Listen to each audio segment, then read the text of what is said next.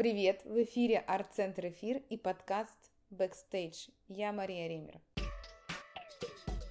В этих подкастах мы расскажем о театральном искусстве и поговорим с интересными людьми, которые знают театральный мир изнутри. И сегодня у нас в гостях Александра Князева, кандидат искусствоведения, доцент кафедры продюсерства и менеджмента исполнительских искусств, декан продюсерского факультета ГИТИС.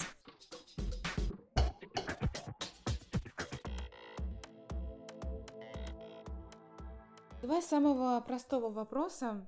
Кто такой театральный продюсер? Очень часто можно услышать, что вот мы себе ищем для там, того или иного проекта театрального продюсера.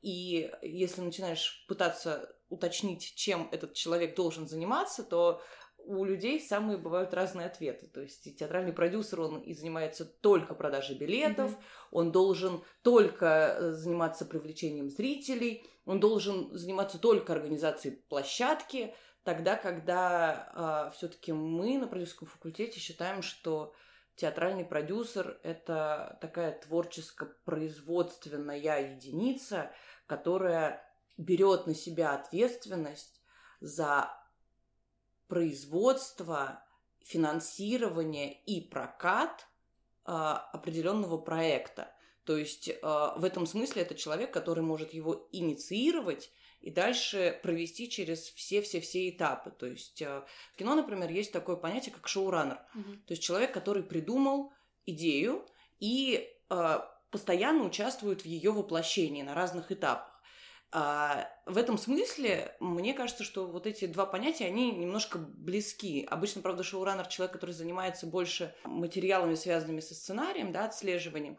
А здесь мы все равно имеем дело с человеком, который привлекает деньги в проект, а, ищет спонсоров, кстати говоря, есть бесконечное множество людей, которые считают, что продюсер это вообще инвестор, что это тот человек, который непосредственно из своего кармана берет деньги и кладет их э, на стол и говорит, вот давайте сделаем, у меня столько есть. Это тоже на самом деле абсолютно неправда, потому что золотое правило продюсера никогда и ни во что не вкладывать свои деньги.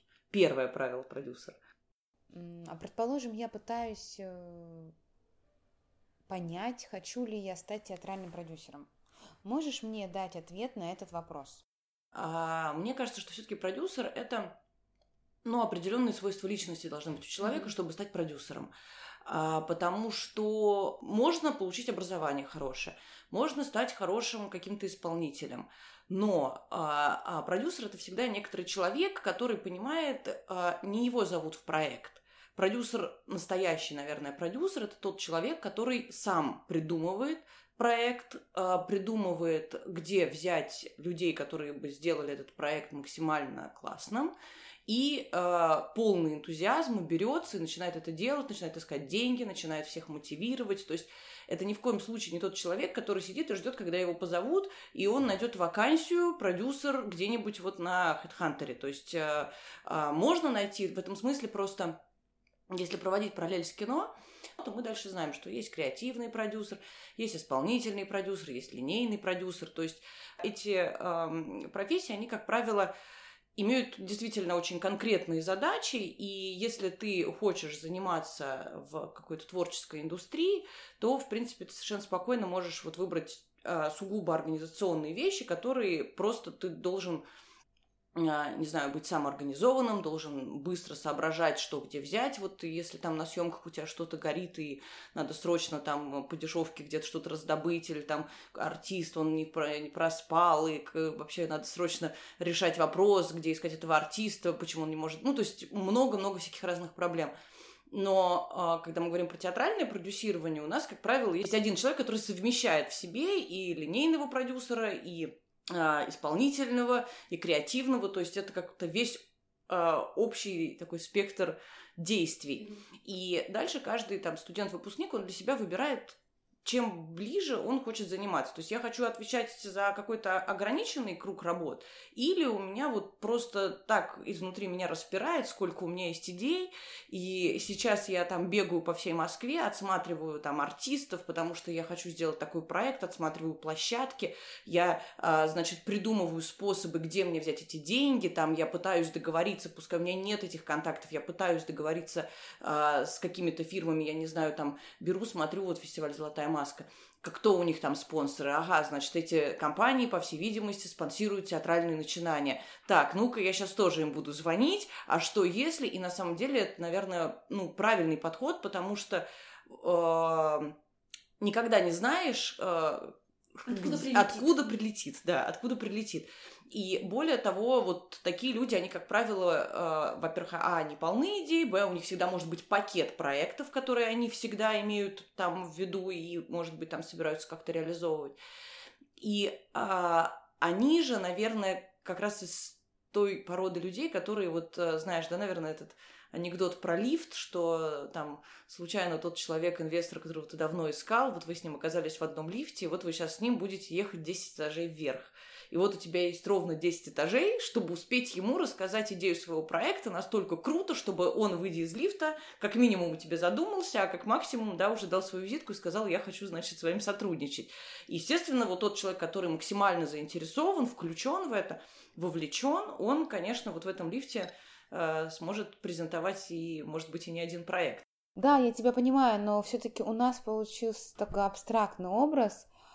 А какими конкретными профессиональными качествами обладает такой человек? А, слушай, ты знаешь, вот у продюсера у него есть несколько характеристик таких, ну, я не знаю, это а, такие профессиональные характеристики продюсера. А, во-первых, это умение слышать время. То есть продюсер это тот человек, который должен постоянно находиться а, в текущей действительности, да, и понимать, что нужно зрителю. А, не зрителю, а что вообще, о чем говорят, о чем, а, а, что сейчас актуально, да, какие темы актуальны. Второе. Умение слышать публику. То есть понимать, что интересно публике, понимать, что у каждого отдельного проекта есть своя отдельная аудитория. И третье – это умение входить в чужие интересы и понимать, как они могут быть связаны с твоими. И вот здесь, вот если человек, он обладает этими качествами, он рано или поздно все равно сможет найти ходы для того, чтобы продвинуть именно тот проект конкретный один, который он делает. Потому что просто рассуждая сейчас абстрактно, да, мы все равно пытаясь смоделировать ситуацию, там, что я как продюсер пытаюсь тебе продать проект, все равно мы ни к чему не придем, mm-hmm. потому что у меня ничего сейчас нет тебе предложить. Но наверняка, если действительно вот, э, вот этот вот наш выпускник э, заинтересован в этом проекте, то он должен придумать миллион разных способов, он должен быть постоянно в поиске новых возможностей, и надо сказать, что сегодняшняя действительность, она эти возможности все равно дает. То есть а, сегодня действительно для а, продюсеров стало такое какое-то более свободное, наверное, время. Если мы говорим про Москву, сегодня начинают образовываться разные вот эти вот а, площадки такие же, как твоя, потому что, ну, там, наверное, может, еще 10-15 лет тому назад продюсеру просто зачастую было некуда прийти со своим проектом. Например, был там центр имени Мирхольда, да, вот э, появился театр «Практика» тогда. Там, может, еще пару каких-то залов. И, в общем-то, все. То есть, на сегодня все равно вот есть твой эфир, да, куда можно попробовать прийти, что-то тебе предложить, и вдруг действительно произойдет эта химия какая-то, mm-hmm. и вы с продюсером найдете какие-то общие точки.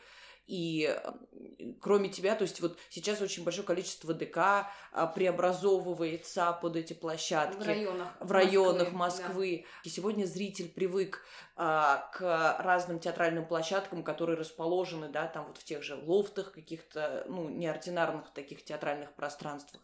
Поэтому в этом смысле сегодня возможности есть, и здесь вопрос просто твоего личного, реального желания это делать.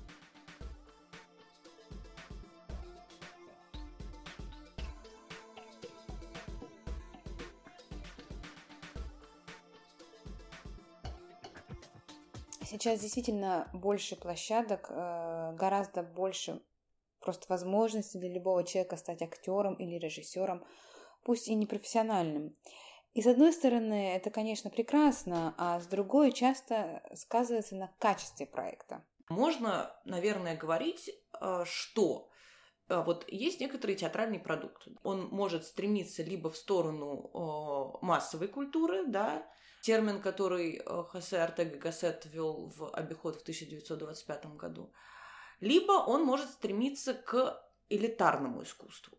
И а, по сути, да, получается, что мы имеем две противоположные по значению да, а, структуры: массовая культура и элитарная.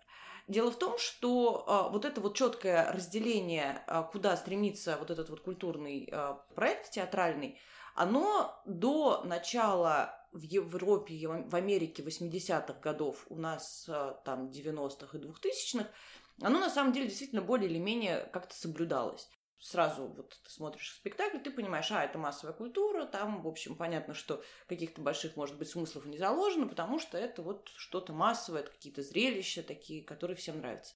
Последние 30 лет начинает происходить подмена понятий. А, сначала это не касалось театра, это в большей степени касалось, касалось например, а, музыки, а, потому что дома у людей начинают появляться магнитофоны, которые тебе позволяют дома записать свою собственную песню и ее начать где-то тиражировать. То есть человек получает доступ к тому, что он тоже может заниматься искусством. И, а, в принципе, вполне возможно, что там, ты найдешь вообще публику, которой это нравится, и если вдруг ты случайно, как сегодня модное слово, хайпанешь, то, глядишь, и еще звукозаписывающая компания к тебе, mm-hmm. значит, приедет и будет просить с тобой что-то записывать. И дальше начинается этот процесс начинает развиваться, то есть, э, в принципе, он абсолютно прекрасно сегодня существует и в кино, потому что у нас сегодня есть телефоны мобильные с камерами, и причем с таким высоким разрешением, что нет никаких проблем тебе сделать довольно качественную запись, дома на компьютере все смонтировать, выложить, да, в тот же YouTube, и снова получается, что а, мы не можем говорить о том, что это прям какая-то стопроцентная конкуренция профессиональному искусству, но мы все равно можем наблюдать процесс, когда в профессиональную сферу начинают влезать э, дилетанты, и понятно, что э, в театре и в кино есть много всяких разных известных личностей, которые не получали профессионального образования, но при этом они действительно безмерно талантливые, и мы с удовольствием следим там, например, за этими артистами, которые вот случайно Нет, возникли. Подожди. Такое... Я про кино согласна. Кино, э, есть выражение магия кино, понимаешь? Магия. И монтаж все спасет. Можно не иметь образования, можно быть картавым, мне кажется, можно даже быть э, немым, и потом тебя просто озвучат. Но в театр это не то. Не зря мы учимся, господи, 4 года. Я иногда думаю, чему нас учат 4 года? Но чему-то же нас учат. И вот я о том и говорю, что иногда бывает, что зритель страдает. Не зря говорят, человек купил билет. Зритель не виноват, что у актера там температура, он болеет, расстался э, с парнем, ушел муж. Вот это немножко, вот это немножко не вот это немножко оно отделяет профессионала от непрофессионала. Нет, я... Э, так подожди, я же э, а, с тобой и как бы не спорю. А, дело в том, что мы говорим про феномен. Угу. И а, логика такая, что это произошло в музыке, это произошло в кино, и оно происходит, происходит. и в театре. Этому способствует и... В общем, как-то общая сегодняшняя вообще такая среда, потому что пожалуйста, вот как раз появляются независимые театральные площадки. Нашел ты денег, нашел ты э, маркетолога, придумал ты проект, сам себя в него э, включил в главную роль, нашел ты зрителя, может быть, ты сыграл в минус, может быть, ты сыграл в плюс, но не в этом дело. Ты все равно в конечном итоге да, можешь себя продавить и появиться в театральной афише. И вот здесь дальше, собственно, возникают сложности взаимоотношения, как ты правильно сказала, со зрителем. А, с одной стороны, Зритель mm-hmm. это зачастую человек, который действительно обладает каким-то своим опытом, а, опытом насмотренности других спектаклей, опытом насмотренности каких-то фильмов, опытом освоения действительности, опытом чтения каких-то книг. Нельзя зрителя воспринимать, как будто это человек, который ничего не понимает. С другой стороны, театральное искусство, оно отличается от, например, киноискусства, если мы не будем брать при этом артхаус, оно отличается образностью, как минимум. Когда мы говорим про театральное искусство, мы понимаем, что мы имеем дело с всегда какой-то метафорой, потому что ну, невозможно на 125% вос, э, произвести на сцене улицу, все равно ты в зрительном зале всегда будешь понимать, что это некоторая условная улица, потому что все равно деревья не выглядят как настоящие, нет у тебя ощущения, что там реально дует ветер. То есть эти все чувства, они нагоняются посредством всяких разных, да, там, машинерий, которую можно применить. И э, все равно артист будет обыгрывать, да, вот у тебя стоит столик в кафе, и вот у тебя, то есть у тебя одно пространство, и здесь же у тебя в этом пространстве получается у тебя и кафе, и там пещера, ну, то есть все-все-все, ну, что соответствует тому или иному сценарию, да. А поэтому, собственно говоря, в театр а, мы говорим, что зритель должен приходить с детства, потому что маленький ребенок, он как никто другой, он настолько себя вообще вот в эти обстоятельства погружает, что он прям искренне верит, что сейчас он прям в лесу, здесь прям на него нападают, он кричит э, герою «не ходи», потому что он абсолютно находится вот в этой ситуации. А, и потом, когда он, по мере того, как он взрослеет, да, он начинает смотреть более сложные произведения, и человек, который с детства ходит в театр, он вот эту метафоричность э, и образность, он начинает ее правильно воспринимать начинает уметь декодировать это произведение. Если человек приходит, который никогда в жизни не был в театре, приходит впервые в театр в 30 лет, то для него на самом деле, во-первых, очень сложно эту э, образность воспринять. Ну, может быть, он догадается, может быть, он там сообразит, а может и не догадается. И все знаки, которые режиссер дальше в течение спектакля будет закладывать, он, возможно, не сможет их понять.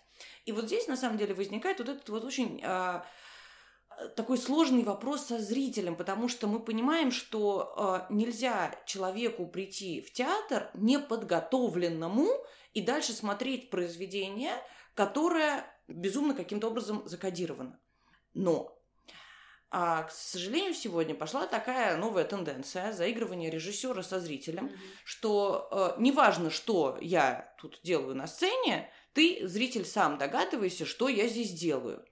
И вот э, так как это стало популярно, и люди, которые, может, никогда не ходили в театр, они начинают сегодня зачастую свои походы в театр вот с такого рода мероприятий, они на самом деле оказываются э, заложниками ситуации, когда они не могут вообще понять, что такое, то есть э, им не хватает, может быть, не театрального какого-то насмотренности, чтобы понять вообще, ваш, в какие игры играет с тобой режиссер, может быть, своего какого-то опыта, а если режиссер, не приведи бог, он реально не заложил никакого смысла в то, что сейчас происходит на сцене, так на самом деле мы в конечном итоге этого зрителя совсем окончательно запутаем. И а, дальше все-таки, если мы смотрим глобально, я вот говорю, что это так, с точки зрения культурологии, то а, мы в конечном итоге можем привести к тому, что зритель, он вообще разучится воспринимать а, театральное искусство, потому что ему будет все время казаться, что не режиссер решает, что зритель увидит, а зритель решает. И здесь вот а, это тот, очень же тонкий момент, когда я тут буквально вчера сидела и об этом думала, смотрела спектакль у нас в учебном театре Гитиса, и меня вдруг посетила мысль, что а, вот кино, а, когда мы смотрим, а, его режиссер монтажа уже каким-то образом склеил, и мы всегда смотрим версию режиссера монтажа, стопроцентную, да? ну, режиссера монтажа и режиссер. А когда мы смотрим любое театральное представление, с одной стороны, сотни тысяч там глаз смотрят здесь и сейчас смотрят на сцену, а с другой стороны каждый человек смотрит какой-то отдельный кусок сцены. И мы сами у себя в голове вот эти вот меняем планы, то есть с общего на э, крупный, на деталь, на средний выходим. То есть в конечном итоге каждый зритель, конечно, когда посмотрел спектакль, у него возникает, естественно, свое собственное впечатление всегда. Но все равно зритель, э, в смысле э, режиссер, все равно каким-то образом что-то заложил изначально, должен был заложить обязательно, потому что любой спектакль – это высказывание, это желание какую-то мысль донести. А сегодня, к сожалению, ввиду вот этого такого феномена, который они, американцы, называют, называют его «no brow», переводится как искусство без границ, mm-hmm. да, то есть brow это в принципе без бровей. А, дело в том, что в а, американской терминологии термином высокое и низкое искусство а, соответствует понятие low-brow, да, низко посаженные брови, это массовая культура, искусство, которое не требует широкого какого-то спектра mm-hmm. знаний. И high-brow, да, то есть как бы высоко посаженные брови, то есть наоборот человек, у которого есть бесконечное множество знаний, и он, значит, их все подключает, когда он смотрит. И вот сегодня мы имеем вот этот вот феномен no-brow, когда я э, гол как, э, не знаю, как сокол, да, или как это выражение, mm-hmm. да, то есть и э, хотите, что хотите, то в меня и кладите. И вот это, на самом деле, довольно страшная история, и с ней нужно каким-то, конечно, образом а, Бороться. Ну, бороться. Ну, не- не Я не знаю, можем ли мы с этим бороться или не можем. Просто здесь э, очень важно, чтобы профессионалы, которые занимаются, они понимали, что сегодня продать можно все, что угодно, если ты найдешь зрителя. Зрители. Вот. Но в целях защиты искусства, мне кажется, что все, что угодно продавать не надо. Потому что в противном случае мы попадем в а, произведение Маркеса «Сто лет одиночества». Зачем нам продвигать то, что зрителя и, не знаю, отупит? Зачем? Если можно, наоборот, э, придумывать ходы, придумывать, как сегодняшнему зрителю, учитывая сегодняшние... Мы же тоже, конечно, мы же не в бункере живем. Мы все понимаем, что сегодня современные технологии, сегодня клиповое мышление, сегодня каждый там 45 минут, э, э, даже меньше, хочется взять свой телефон, посмотреть, чего тебе там пришло. То есть очень сложно сохранить это внимание. То есть вот понятное дело, что мы сегодня имеем дело с этим зрителем. Не надо с ним, конечно, разговаривать на языке там суперконсервативном, когда э, ему будет сложно воспринимать, но это не значит, что надо опускаться. Мне кажется, что искусство, настоящее искусство, оно всегда ведет за собой. Да-да-да. Всегда.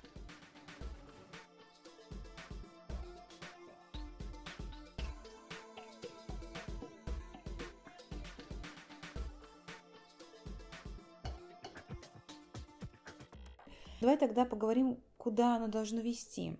Вот ты говорила об умении продюсера слышать время.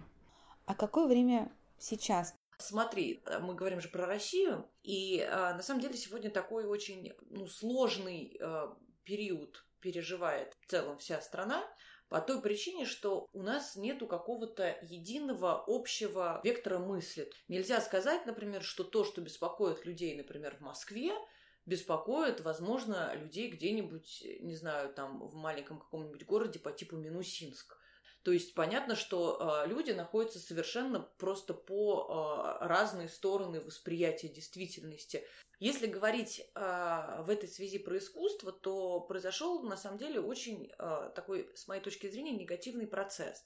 Дело в том, что э, вот, э, не знаю, вот сейчас бросайте в меня камни, э, но до 90-х годов э, у нас в стране была на самом деле очень единая культурная модель. Мы развивались до определенного момента по своему контексту, по своему вектору. В 90-е годы, когда разрушился СССР, когда э, мы э, бросились всей страной в освоение э, американизации каких-то их вот не знаю, их модели жизни, рыночных отношений, европейской, да, какой-то такой действительности, Сейчас тоже такой пример приведу, а, значит, который часто привожу из кино. Когда а, мы говорим, вот учитель химии, больной раком, имея там эм, жену и сына, который болен э, ДЦП, понимает, что ему нужно, там осталось немного времени жить и надо как-то зарабатывать деньги, он, значит, э, связывается со своим бывшим учеником, и, значит, вместе они начинают варить метамфетамин, и он становится крупнейшим наркодилером. Да, и это вот, собственно говоря, сериал «Во все тяжкие». И когда мы про этот сериал говорим, мы говорим, да, там, там, в Америке, это может быть. Но если ты сделаешь это в нашей стране, то у нас люди сами скажут, нет, такого не может быть. Просто потому что у нас в менталитете это не заложено. И мы готовы поверить, что у них это может быть, а у нас не так. И штука в том, что э, сегодня в попытке э, все время соревноваться с Западом и у него чего-то брать, мы на самом деле забываем, что все равно у нас есть некоторая наша а, исключительность. Проблема в том, что мы сегодня на самом деле не знаем, кто мы. Мы не хотим, чтобы мы были европейцами, да, у нас есть Starbucks, у нас есть одежда, у нас есть машины, у нас такие европезированные, особенно в Москве, улочки, все. Но при этом, при всем, мы все равно не говорим, что вот мы это они, потому что нет, они это они, мы это мы, у нас как-то вот мы, мы другие, мы русские. А кто такие мы русские, а, мы не очень понимаем. И на самом деле, наверное, вот э, умение слышать время в этом смысле, если говорить с точки зрения, например, там драматургических каких-то да, текстов, это вот там необходимость найти э, современную национальную нам да, идею э, значит, умение слышать время. Наверное, оно заключается в том, чтобы понимать э, вот это вот нынешнее состояние э, общества, которое не очень понимает, э, на самом деле, вообще вот эту свою собственную индивидуальность и не очень понимает, куда оно идет, то есть пока что не сплоченное ни вокруг чего, то есть на самом деле как бы так и есть. А, с одной стороны. А с другой стороны, а, наверное, надо а, понимать, что сегодня, как никогда, человеку совершенно необходимо оставаться наедине с самим собой, со своими мыслями, чтобы где-то что-то успеть переварить, потому что сегодня все так быстро и стремительно меняется, что на самом деле мы очень часто не понимаем, не успеваем просто сесть и вот как бы обнулиться, да, а, вообще выстроить, что у тебя там в голове происходит, э, как-то привести в порядок. И, наверное, а, там, если мы говорим про театральные постановки, конечно, всегда можно делать какие-то злободневные, да, показывать действительность, вот там коррупцию или там, не знаю, еще какую-нибудь жесткую сатиру, да, на современность. Но мне кажется, что человеку намного важнее, зачем мне смотреть на то, что я и так знаю. Мне лучше покажите что-то, что несет в себе какие-то более что-то что созидательное, потому что я хочу верить, что все равно все будет хорошо. И поэтому, наверное, а, люди очень любят ходить на всякие комедии, если говорить вот про репертуар. А, мне кажется, что на сегодняшнее такое течение – это обратить внимание на внутреннее состояние человека, потому что сегодня очень много внешнего, во что мы ввязываемся, да, включая все вот инстаграмы, тиктоки, потому что это же постоянная попытка себя каким-то образом позиционировать.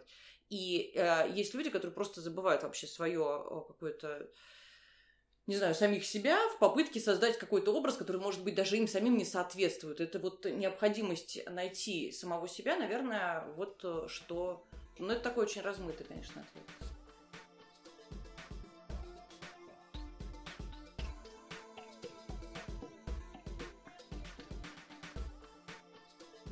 Не знаю, такой вопрос, почему люди вообще ходят в театр? Ведь, по большому счету, там в театр ходить неудобно. Потому что спектакли начинаются в 7 вечера, а я заканчиваю работать, например, да, это рассуждение какого-то человека, я заканчиваю работать в 6, и я, значит, не успеваю поужинать, и я уже еду в этот театр, и если я еду на машине, то это в центре, если это э, театр, то я, значит, парковка 380, а, парковка 380 рублей в час, а если я еду на метро, то я еду в час пик, а если, значит, мне хочется чего-то перекусить, то в театре, в буфете это всегда там дорого, и ты вроде хочешь прийти в театр весь такой накрашенный, все, а на самом деле, когда ты приходишь, ты уже такой весь уставший, такой весь несчастный. И, значит, и в зрительном зале надо вести себя тихо. Ну, то есть и в кино надо вести себя. Ну, в кино вроде можно там попкорн поесть, а здесь попкорн поесть нельзя. И куртку, значит, надо сдать. А если в зале Свежий было холодно, то тебе стало тоже холодно. Ну, в общем, все как-то вроде неудобно, учитывая сегодняшний наш а, а, такой мир постоянного удобства, когда сегодня даже уже в кинотеатр народ не ходит, потому что дома домашний кинотеатр, дома ты вообще развалился на диване, в любое время, в которое тебе удобно, ты стал смотреть, и есть, и пить, и можно остановить. То есть получается, да, что сегодня э, такой поход в театр – это ну, усилие над собой. Нет, и... нет. Вот, нет, нет, я и хочу сказать нет. И все равно люди, они с таким большим а, а, театральные вот зрители идут а, в театры, потому что те эмоции, которые переживает одновременно, одномоментно зрительный зал, потому что а, это искусство, которое существует здесь и сейчас, мы все вместе испугались, мы все вместе засмеялись, все вместе заплакали. И вот а, на самом деле вот эти эмоции, которые передаются между сценой и зрительным залом, они супер уникальные. То есть они просто максимально уникальные. И, конечно, если это сделано очень талантливо, очень профессионально, то зритель, он, конечно, вернется в театр, он э, будет ехать и покупать билеты, и стоять в пробке, и, э, да, э, значит, парковать машину, потому что это то искусство, которое будет с ним разговаривать, вот с его ну, вообще любое искусство нужно разговаривать не, с, не, с, не столько с разумом, сколько с эмоцией, mm-hmm. это чувство. Если ты, это как в Древней Греции, катарсис ты испытал его в конце, все, значит, это прекрасно. Значит, в тебя это попало, значит, это было тебе нужно.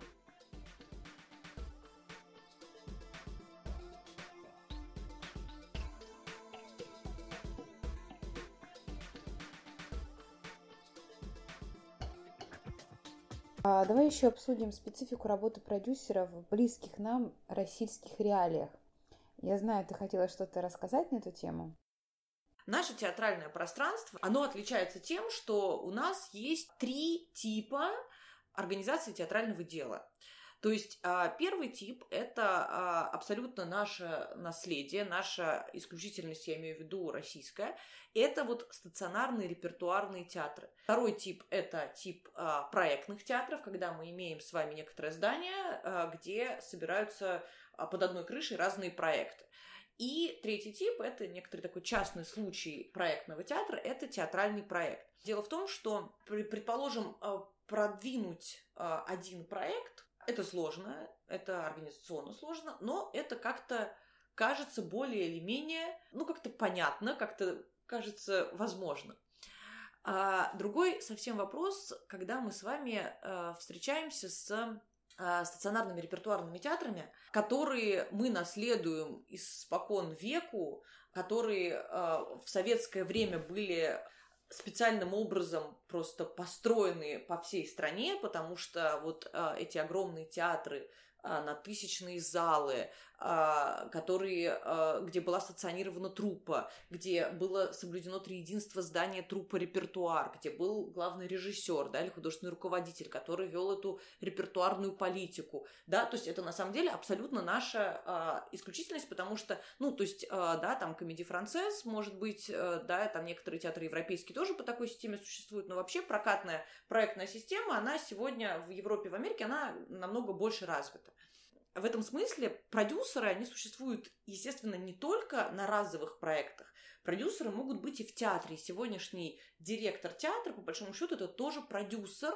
потому что двигать вот эту вот огромную махину, которая а, априори нуждается в государственном финансировании просто по той причине, что она без него не может существовать. Потому что когда мы с вами имеем дело с а, вообще а, искусством, да, с а, исполнительским искусством, мы с вами всегда, по сути, имеем дело с тем, что никогда не может самоокупиться, практически никогда. Почему?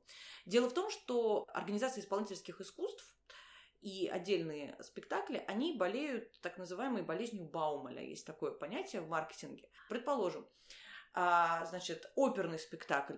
Есть оркестр, который должен исполнить, а, не знаю, допустим, Кармен. В этом оркестре есть а, четыре скрипки, пять виолончелей, значит, шесть контрабасов, да, там 15 флейт, да, ну, предположим, да, сейчас какой-то дикий, наверное, оркестр, если музыковед какой-нибудь это услышит, но тем не менее. И э, с точки зрения да, производственной сферы, если, грубо говоря, я сейчас возьму, сокращу, да, там было 4 скрипки, останется 2, этих было там 5, пускай будет тоже 2, да, и вроде как я сократил затраты. Но я в таком случае не смогу исполнить Кармен. То есть я смогу исполнить э, какую-то версию, еще что-то, а какая-то, да, э, такой кавер, но у меня никогда не получится сделать действительно то, что написал композитор.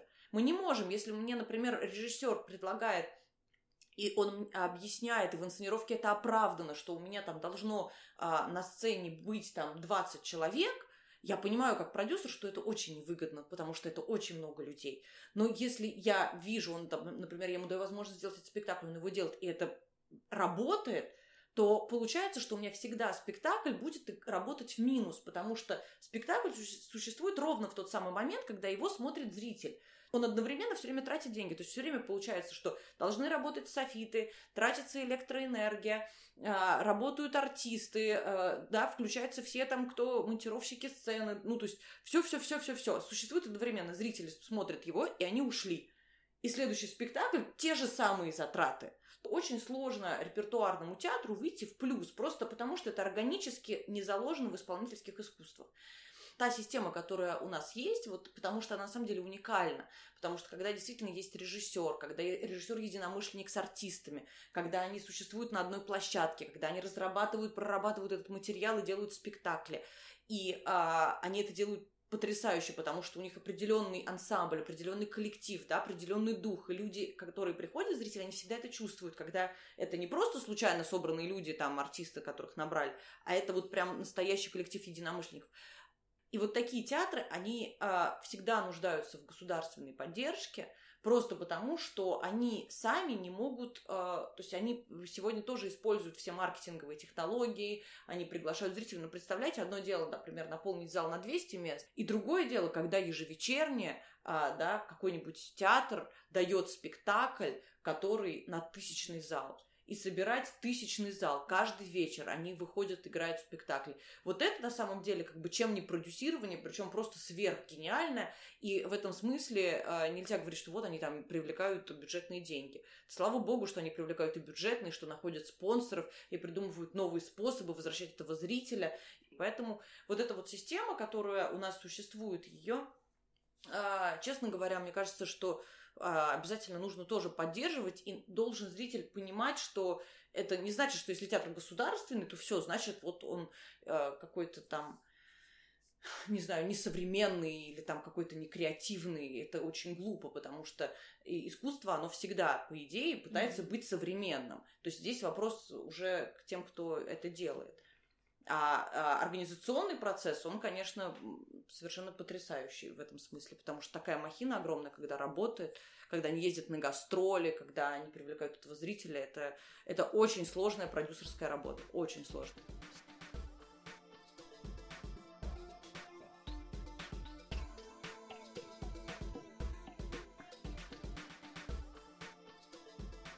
Скажи, а вот после того, как продюсером была сделана вся грязная работа, не завидует ли он актерам и режиссеру, которым и достается вся слава?